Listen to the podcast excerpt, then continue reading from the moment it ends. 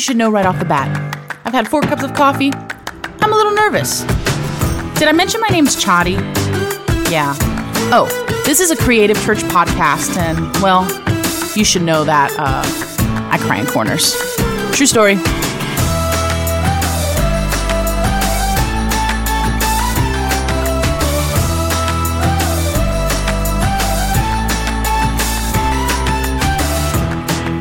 What's up, fam? Welcome to episode 17 of I Cry in Corners. If you're a regular on this journey, then welcome back.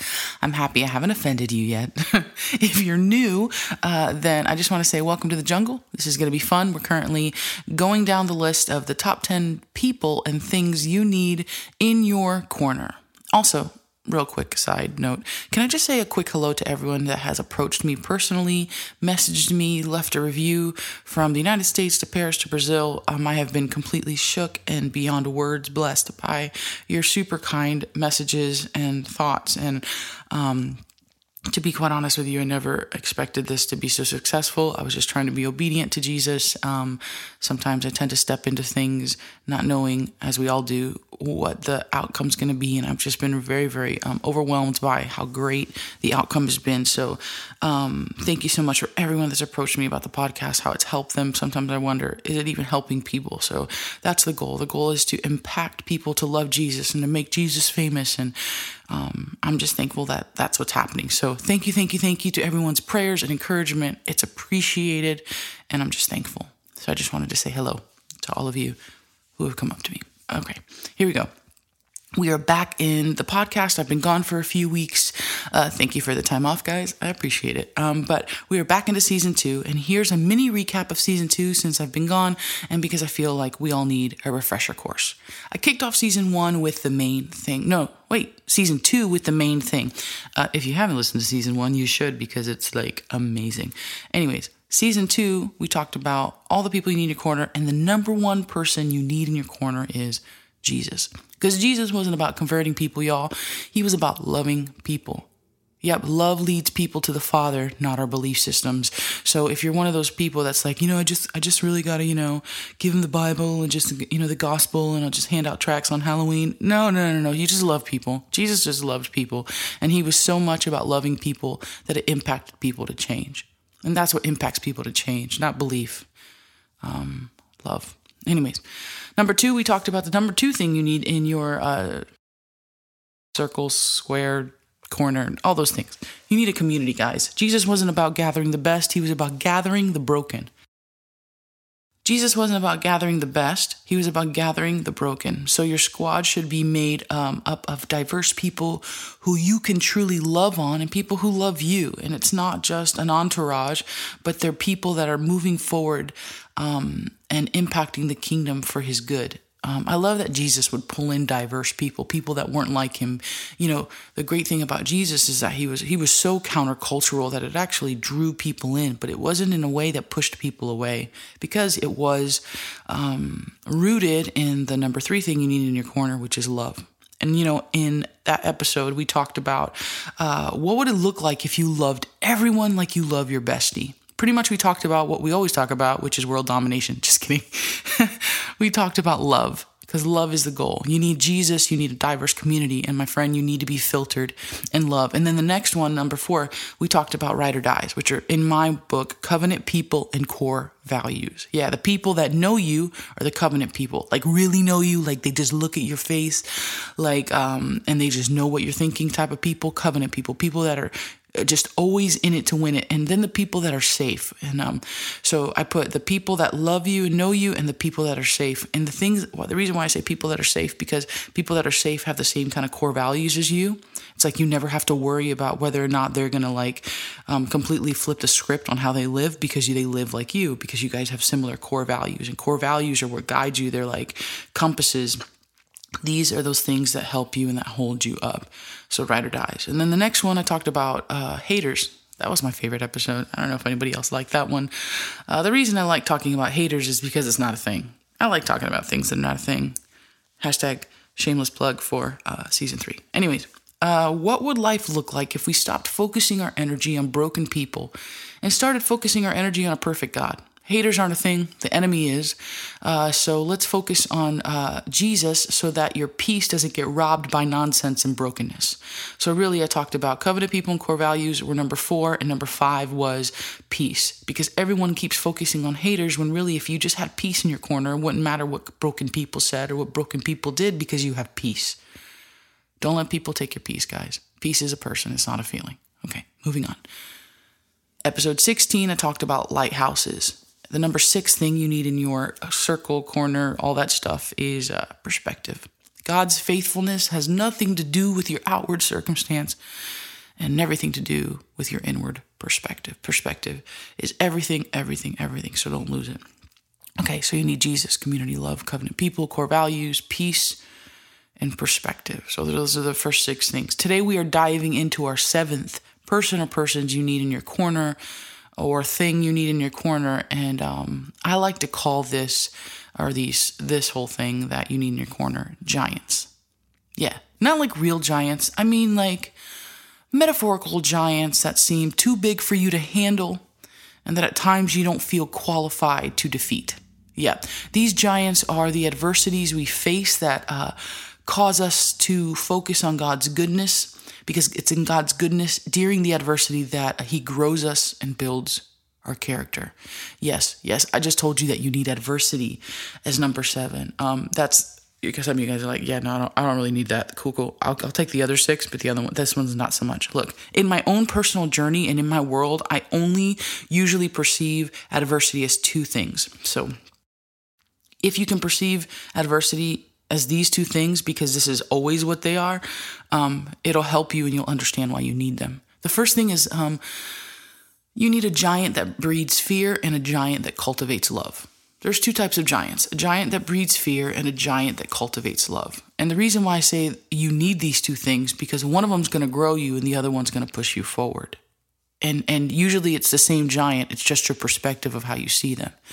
So um, it's, it's, it, it all depends on perspective. Um, I will either be overcome by fear or move to show love when I encounter adversity. And um, when I find that I am overcome by fear, um, usually God comes in and He shows me that He's bigger than it. And when I'm overcome by love, it gives me an opportunity to make Him famous. But I'm getting ahead of myself there's a stormy, a stormy, oh my God.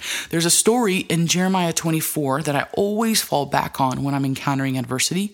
And my hope today is to inspire you to see adversity as something that has the power to uh, bring you safety, the power to redeem things you've maybe lost along the way, to grow you in ways you can't even see yet, and lastly, build your identity. Yep, adversity can do all of that. Um, these giants that sometimes make you scared, or these giants that push you to love, they actually can do these things. And if you've found yourself face to face with a giant today and you don't feel safe, redeemed, growing, or secure in uh, who you are, then this podcast is for you. But let me give you a little context before I get ahead of myself, because, you know, I tend to do that. Okay, context Israel has already been crushed by the Assyrians. Ten tribes of Israel have been exiled, and all that is left is the kingdom of Judah. That's where we find ourselves in this story. Judah is now being conquered by Babylon, and Jerusalem, the capital, and the first temple are being completely destroyed. Most Jews have now been exiled. That's where we find Jeremiah, my favorite crying prophet, hearing from God. In the middle of being conquered, in the middle of the temple being destroyed, in the middle of people being completely displaced. I'm going to say that again. This is where we find Jeremiah the prophet, and he's hearing from God. And he's hearing from God in the middle of giants, in the middle of being conquered, in the middle of a temple being destroyed, in the middle of his people being completely displaced. I feel right now very strongly that there is someone out there that feels like they're in the middle of being conquered, in the middle of things that they love being completely destroyed, and in the middle of their life being displaced. God can speak to you there. God is trying to speak to you there. And I'm telling you, God has a plan for your life. We find ourselves in Jeremiah 24, and he says, The day came when King Nebuchadnezzar of Babylon took um, the king of Judah into exile, along with the princes of Judah and the artisans and skilled laborers from Jerusalem. He didn't just take the noble, the noble people, he took all the workers, he took all the creatives. And sometime after that, they arrived in Babylon, and the Eternal showed Jeremiah a vision. He says, I looked and I saw two baskets of figs placed in front of his temple. One basket was filled with very good figs, freshly ripened, while the other was filled with very bad figs, too rotten to eat in a 597b, just so that you guys have context. I love context in history, so I'm just going to keep giving it to you. Uh, the king Nebuchadnezzar, uh, he took the king of Judah, he deported him along with his kings, and while the loss was real powerful and talented men, um, like literally they took all the talented men, the prevailing thought of those who remained in Jerusalem is that they have indeed avoided God's judgment while those in exile were being punished. So everyone who was left in Judah were like, yeah, those people in exile now, those people, they've been punished. And uh, a, the short sighted perspective is corrected by the vision given to Jeremiah, which is what I'm about to tell you. So we find uh, Jeremiah, he hears from God, and uh, the God says, Jeremiah, what do you see? And Jeremiah says, Figs, both good and bad. The good ones are good, but the bad ones are super rotten and you can't eat them. At this word, the Eternal came to me, and he said, The good figs are those who have been taken into exile. I'm going to read that again. The good figs are the ones that have actually been taken into exile from Judah and the ones that have been sent to Chaldea. And even though they are in captivity, I will watch over them. I will look over, out for their good. And one day I will bring them home and I will rebuild them and not tear them down. I will plant them anew and I will not uproot them. I will give them a new, intense desire to know me because I am the eternal one. And they will be my people and I will be their God because they will return to me completely. Anyone else read stuff in the Bible and have questions? I do. This is one of those stories that I'm like, I'm sorry, did you just say that the good things were the people that were actually taken into this captivity? So here's Jeremiah the prophet, and God begins to download to him uh, what he's going to do with all these people that he loves, with the like his his people. And he says the good ones are the ones who have been taken into exile. So if you find yourself facing a giant, if you find yourself feeling like everything has been destroyed, things are going wrong, I just want to encourage you today. If you find yourself feeling ransacked and displaced, uh, like the things you love um, have been given away uh, and you don't deserve it, I just want you to know you're in the best fight of your life. Chadi, what are you talking about? I'm, t- I'm telling you, I've been in these situations where I feel like, oh my God, everything is displaced. Oh my God, I feel like my life has been ransacked and thrown upside down. And now that I'm on the other end of it, I can tell you that it's the best fight of your life, that God is going to show himself faithful. And yep, that means that you're a good fig. Wow. And you need these type of fights in your life to bring you to the realization that the most adverse circumstances that cause you to feel like you've been forced into some kind of crazy exile actually has the ability to bring you a couple things. And so I'm going to break it down exactly how I feel like God gave it to me. The first thing is safety. Yeah, you can find safety in a fight with a giant. It says, even though they are in captivity, I will watch over them. I don't know about you guys, but I, I was in a lot of fights in high school.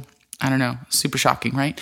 Anyways, so the, the, the last thing you want to do is get into a fight and know that no one has your back. And I can tell you that the greatest feeling in the world is to know that no matter what fight I get into in my life, not not real life fights, but you know, metaphorical, spiritual fights, that God has my back. So there's safety in this giant fight that you're in. Second, redemption. Um, he says, I will look out for their good, and one day I will bring them home and then I will rebuild them and not tear them down. There's something about being in a fight, knowing no matter whether you lose or whether you're overcome with fear or whether you're overcome with love, that no matter what, God's going to redeem it in the end. And then the third one is growth. He says, I will plant them anew and not uproot them. There's something about being into fight, knowing that you are going to be completely safe, redeemed, and that God in some some way is going to grow you. And then the fourth one is identity. So these are the things that God brings out in giant fights safety, redemption, growth, and identity. It says, I will give them a new intense desire for me because I am the eternal one. They will be my people, my people, and I will be their God because they will return to me completely. As our identities are found in whose we are and not who we are. The enemy loves to bring up the facts in your giant circumstances, by the way, not the truth. He tries to bring up the facts. The facts are like you might not be qualified for the fight, or you might not feel equipped for the fight, or you might not you might feel super alone in the fight, or nobody has your back in the fight, or uh, you may feel like you're losing in the end. But the truth is, the truth is safety. Psalms 91 He who takes refuge in the shelter of the Most High will be safe in the shadow of the Almighty. I think sometimes in these moments where I'm in these fights and I'm in these, God, what are you going to do? God, I don't see an end game. God, I'm completely overwhelmed with Goliath styled fear and I don't know what's going on. I go to the truth of God's word because the truth of God's word outplays the facts of the world. And in the word of God, it says that I am safe. Psalms 91, it says that I'm redeemed. Romans 8 28. And we know that all things work together for good to those that love God and called according to his purpose. That at the end of the day, all things work together for good because in the good is, is saying yes to God. It's saying, God, no matter what, I believe in you. I believe that you are sovereign. And sometimes, guys, when you're facing giants, you've got to go to the truth of God's word and not look at the facts because the facts can be overwhelming. In moments where I'm completely overwhelmed and I'm facing a giant, I have to remind myself that no matter what, I'm going to grow in it. Psalms 1 3 says, You're like a tree planted by flowing, cool streams of water, that you never run dry. Your fruit ripens in its time. Your leaves never fade or curl in the summer. No matter what you do, you prosper. Sometimes when you're facing a giant and things super suck, um, the reality is is people are like, well, I'm not really growing here. And the reality is is sometimes your roots are growing and though you might not be growing and, and, and you don't see the fruit of it, your roots are what's actually growing down deeper and deeper and deeper and deeper. And sometimes you don't see the growth and sometimes you don't see the fruit and you become overwhelmed. But I promise you, you're growing. I'm going to give a real quick example of something of this personally in my life. Also, I'm going to share about this real quick. Don't send me any weird texts. I don't need any um, advice on this. I'm pretty. I'm pretty set. I'm gonna get a weird email. I just hundred dollars. It's gonna happen. So um, I've talked a little bit about infertility, and um, my husband and I have been dealing with that for for a while, and you know, I had somebody come sit with me a couple days ago that were just like, you know, are you guys going to adopt? You know, you're 37 now. What do you guys think? Or you're going to go start doing in vitro and all those things? And I'll be honest with you, like, I don't look at I don't look at my life and think I'm barren. I don't look at my life and say, oh my God, I'm infertile. I'm battling infertility. I don't, because God said, go out and be fruitful and multiply. And just because I have not been able to do that in the flesh does not mean that I'm not doing that in the spiritual. And some of you are facing giants, and the facts are telling you that you're barren. The facts are telling you that you're divorced. The facts are telling you that you're broken and you're a victim. The facts are telling you all these things that are wrong, but the truth is, God is speaking the truth over you that you're beautiful, that you're more than a conqueror, that your head, you're not the tail. All those things of God's word are what's actually true. So when I'm facing the giants of my life and when I've been facing this infertility giant, I don't look at that giant and say, "Oh my god, this one this one's going to get me." I look at this giant and say, you know, my fruit might look like oranges and your fruit might look like apples, but I'm still bearing fruit. Because in the Bible it says that I will prosper and no matter what I do, I will prosper. So I don't know what what little thing is for you that maybe you're you feel like your life's not growing, um, but it is in the creative sphere, I think of creatives all the time where it's like, you know, I just I need to create. I need to create. Like you just need you just need to be obedient. You just need to be focused on God. You might be facing a giant in your job, a giant in a situation, and you just need to know that God's growing your roots. He's not growing your fruit. And roots are what sustain you in a storm, not fruit. So if you're facing a giant right now and you're feeling like you've lost your safety, that you're not feeling redeemed and you're not growing, I want you to focus on your roots and stop focusing on your fruit. Start focusing on the truth of God's word and not the facts of what the enemy's trying to throw your way. Because the truth, the truth, the truth is that your identity is built in seasons like this. Romans 8 37 says, In all these things, we are more than conquerors through him who loved us. And that's the truth. The truth is, no matter what giant, no matter what adversity is in your corner, because you will always have some kind of adversity in your corner, that there's safety, redemption, growth, and identity found in the midst of this. And that's what I wanted to encourage you into today. Because the reality is, is God has a plan for your life, and that plan is currently being incubated in a world that is broken. It is currently being incubated in a world that um, Hmm. In a world that where bad things happen to good people. You know, in that story, David and Goliath, David perceived that giant through a filter of love, and the and and the people of Israel filtered that giant, uh, saw that giant with a filter of fear. And fear will make you run the other way, but love will make you run towards it and pick up your stones and believe that no matter what, you're safe, you're redeemed, you're growing, and your identity is set and placed and your creator. So I need you to remember these verses, Psalms 91, Romans 8:28, Psalms 1 3 and Romans 8:37, in moments where you feel like no matter what, you're failing or you're failing.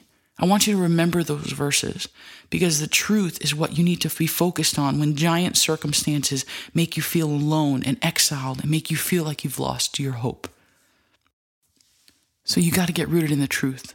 God is a covenant God. He doesn't have commitment issues, and he sometimes he uses these types of giants to draw us back to him. Remember when he said, "I'm their God and they will be my people." To remind us our safety is in him, to show us that only he can redeem loss and only he can make our lives kingdom fruitful. And whose we are is way more important than anything else we can chase or attain in this temporal life. Okay. So get acquainted with the truth of God's word and bypass the facts the enemy is trying to throw your way. Giants will grow you, but you just have to have eyes to see that you are a good fig in the story and God is in the business of growing you. So, yeah, keep your head up. Go slay some giants, share about the podcast, leave a review, and um, just remember that God is in your corner and He's got your back, and um, adversity is actually something you need. I know. It's not really what you thought you would hear today. You were hoping for like a fun, super like haters podcast, but no, I'm coming off the top rope because I've been gone for a few weeks. So, anyways, I love you guys. I just know that God has a plan for you, and I just don't want you to sit by the wayside worried that adversity's got you when really God's got you. And um, you can do all things through Christ, which strengthens you. So, have an amazing week. You are loved. Yep. I love you, weirdos.